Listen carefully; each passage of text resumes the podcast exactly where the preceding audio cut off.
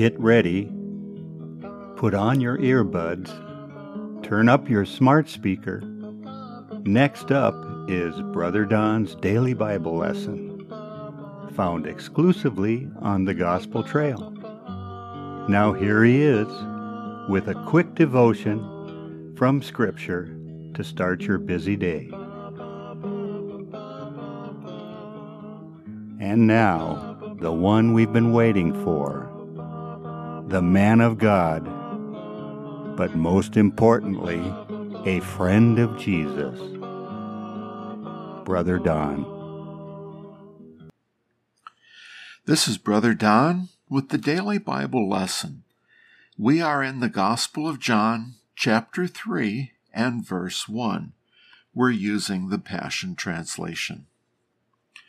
While Jesus had a number of confrontations with religious leaders, and especially the Pharisees, we find in chapter 3 a rather open dialogue with one Pharisee who seems particularly receptive to Jesus' perspectives.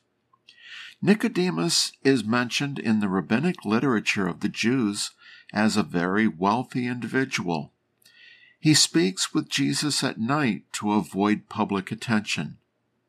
The chosen movies portray him as a private supporter of Jesus who wants to be a disciple but cannot bring himself to break from his prominent position as a leader because of pressure from his wife and political factors. But he is generous in supporting Jesus. If you are watching this series, please note that there are many interesting conjectures about Nicodemus and the ministry of Christ that are added in the series. Many of those details are not in the Bible. However, they are reasonable inferences and fit well with the scriptures. But we still must be careful to separate those details that are scriptural from those that are creative and artistic guesses and hunches.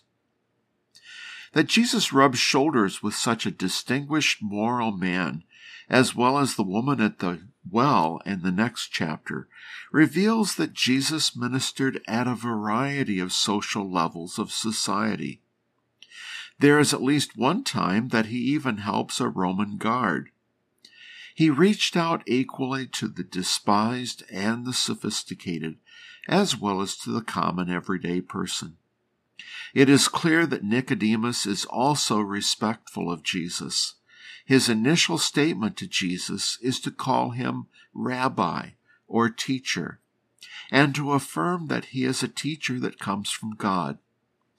Nicodemus is certain that the miracles Jesus does a reflection of God's power.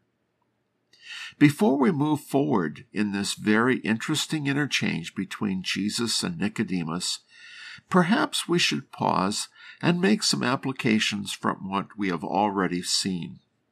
Certainly, Jesus reaching out to the powerful as well as the weak is a great example to us. There is no indication that Jesus wants to spend more time with the rich and powerful like Nicodemus, and he is equally blunt with Nicodemus as to the woman at the well in the next chapter. A second application is that when we see creative efforts at portraying Jesus and the Bible, we should keep in mind that they are just that creative, not always factual. If the elaborations fit well with what we know, then we can tentatively accept such guesses, but never begin thinking of them as facts. They are not the Word of God, even if we like them. Pastors and evangelists also interpret and add things to the Bible in their attempt to convey key ideas and events. I do it as well. I do this to try to understand the text better and to help you get the key ideas as well.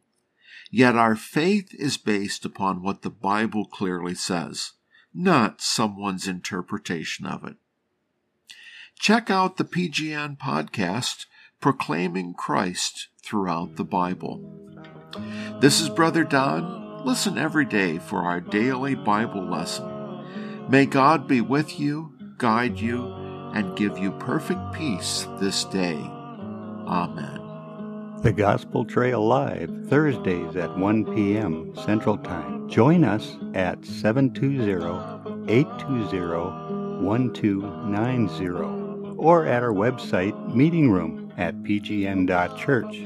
Our podcast hosts can be reached at 218 461 0164. Please text or say your joys and concerns, and we'll get back to you or even air them on our next podcast. Until we meet again, blessings to you and the church that meets at your house.